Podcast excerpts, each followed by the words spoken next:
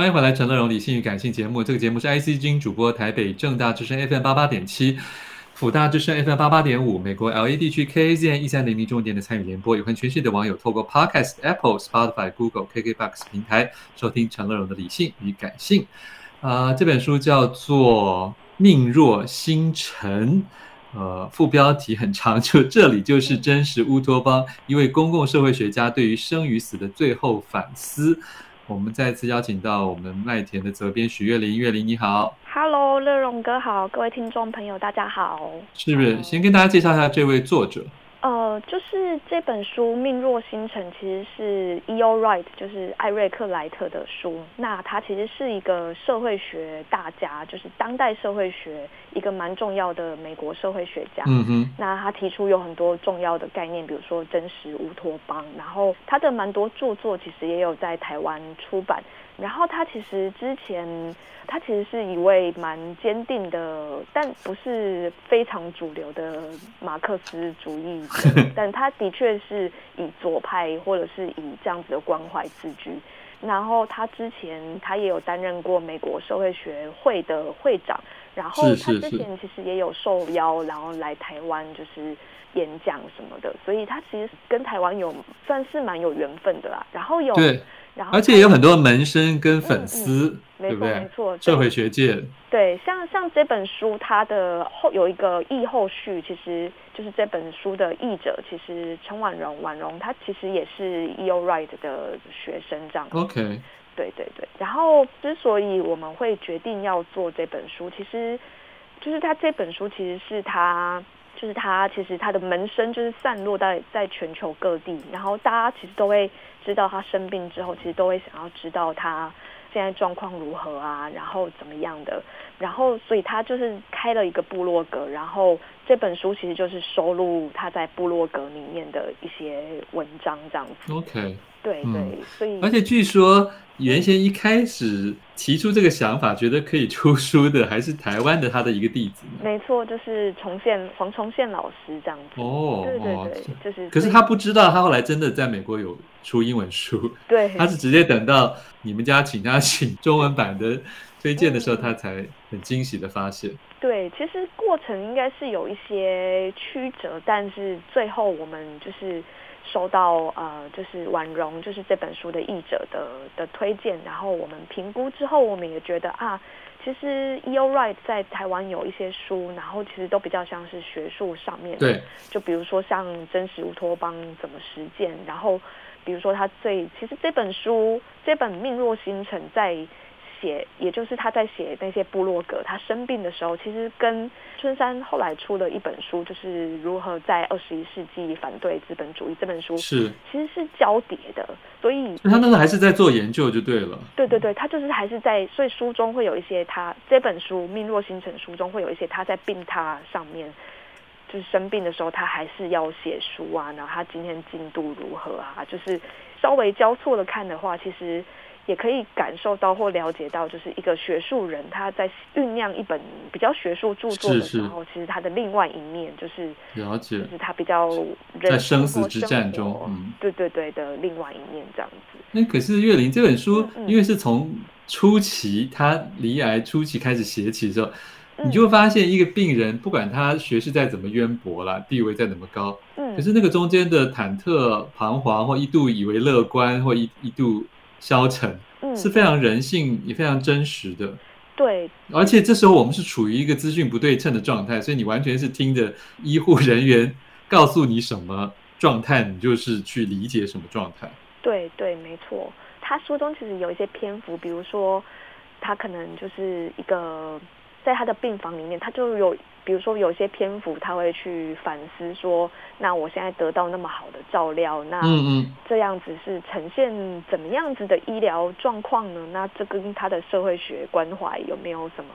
连结啊？然后，比如说他就会讨论，就是病房里面的权力结构啊，对。对，然后或者是有一个蛮有趣的，就是，但是他也承认说他观察到的只是一小区域，对对对，就是因为毕竟他就是一个人，然后就是不能代表所有的状况，对，他也不是真的在做研究，对对对，然后比如说他有一个他们鼓励病人去马拉松，所以有一个什么古拉松的对的的活动，然后他就是在后来后期或中间的时候，就是状况比较不好的时候。是他有真的很从内心的发现，诶，他以前觉得那些人为什么不这么做呢？并不是因为他们不想去做，而是他们真的没有能力去做。就是有点像是 E.O. Wright 到某个阶段的时候，他才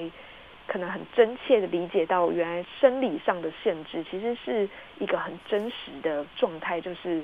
并不是像他以前可能会觉得的。有有些人不去做某些事情，比如说了解、嗯、去走那些古拉松，是因为他们，呃，我我自己用我自己的话来讲，啦，或者是懒惰啊，对对，但其实真的不是这样。我觉得那个体悟可能是很深切的。我觉得是一种同理吧，就当你变成弱势的时候，你就会发现原来哦，别人的想法做法就真的跟你不太一样。没错，然后然后其实这也有点连接到。可能他的社会学的关怀就是，哦，那是不是其实真的有很多的局限是人的物质上是天生就来的，啊，对对，某些局限，而不是说那个人，而不是社会结构带来的压迫。就是对啊，就是他其实书中虽然说蛮多他的医疗报告，但是但是在这些医疗回报之中，他其实也会去讲说他今天想了哪些事情，然后他觉得有哪一些反思啊，然后有些我觉得反思里很有趣，就像刚才讲的。嗯他们过去都是相信，他说我自己靠着努力和意志可以度过任何难关，你知道，嗯嗯、就是意志就是最重要的。其实很多的强者，不管是学术的强者还是政治的强者，都一样，嗯、那个自我是很很强的，当然也是自我鞭策他们走到了金字塔的顶端。嗯嗯。可相对这时候，他就会开始感觉说，哇，原来过去他一直是有一种以努力为美德的职业道德，多么愚蠢啊！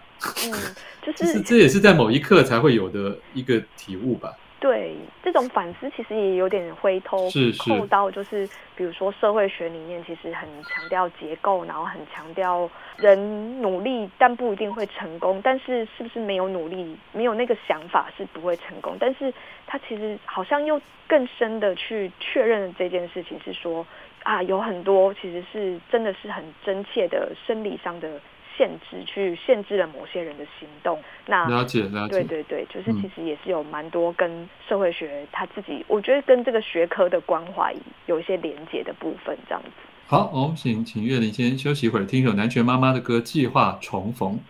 欢迎回来，陈乐荣。理性与感性，在介绍好书是来自麦田的《命若星辰》，副标题是“这里就是真实乌托邦”，一位公共社会学家对于生与死的最后反思。好像西方世界常常有这种书啊，就是一些大家，不管是哪一个行业的，最后他在面临这个，不管是抗癌啦，或是一些特殊的重症。的最后关头，还有机会留下他生平的一个很重要的著作啊，这就是来自一个美国的社会学界的大师艾瑞克莱特的书。电话线上的是麦田的责编许月玲。月玲在书中其实有蛮大的一部分的是谈到人人情跟人的爱啊，这个也是他过去的学术著作里所不可能流露出的一个侧面。嗯，可是，一开始我我觉得还蛮感人的是他跟他妈妈的互动。就好亲切又很直率，而且又还蛮有艺术气息的。没错，没错，就是他那个时候在书中，或或者是他在写那部落格的时候，其实他妈妈的状态应该是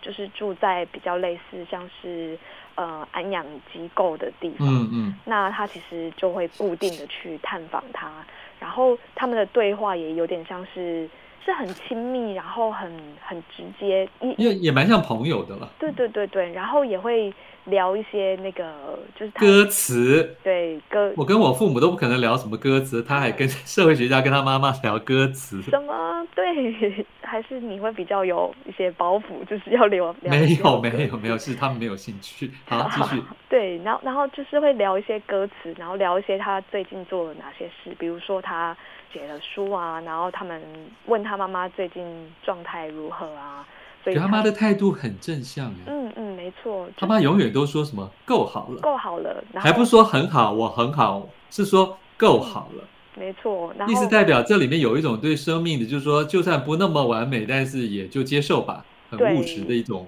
一种一种让对方安心的回答。没错，而且如果有好上加好的事情的话，那就是又更好了，那就是多了，那就 bonus 了，又又是 bonus 的更好了，就是一种对于生命的态度，这样子。嗯，但。作者其实也有点可能不是特意，但是其实，在行文中我们也可以看到，就是他妈妈其实像他讲的，就是他跟他妈妈的关系其实是非常亲密的。然后他妈妈其实以以前是一位呃教授，然后就是其实也教导了他蛮多，就是了解，也也就是为什么作者后来会成为一个社会学家，或者是那么关心人啊，那么关心社会不平等啊。阶级啊，这些问题的，嗯嗯，的一个就是一个根源。